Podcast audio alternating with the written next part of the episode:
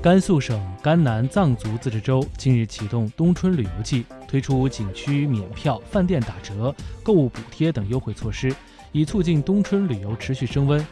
甘南藏族自治州旅游局介绍，从11月起至明年4月底，游客只需携带有效身份证件，便可免费游览天下黄河第一湾、扎尕那、野丽关、腊子口等23个景区景点，并可享受星级旅游饭店5至8折打折、机场中转免费住宿和接送、购物补贴等多项旅游优惠服务。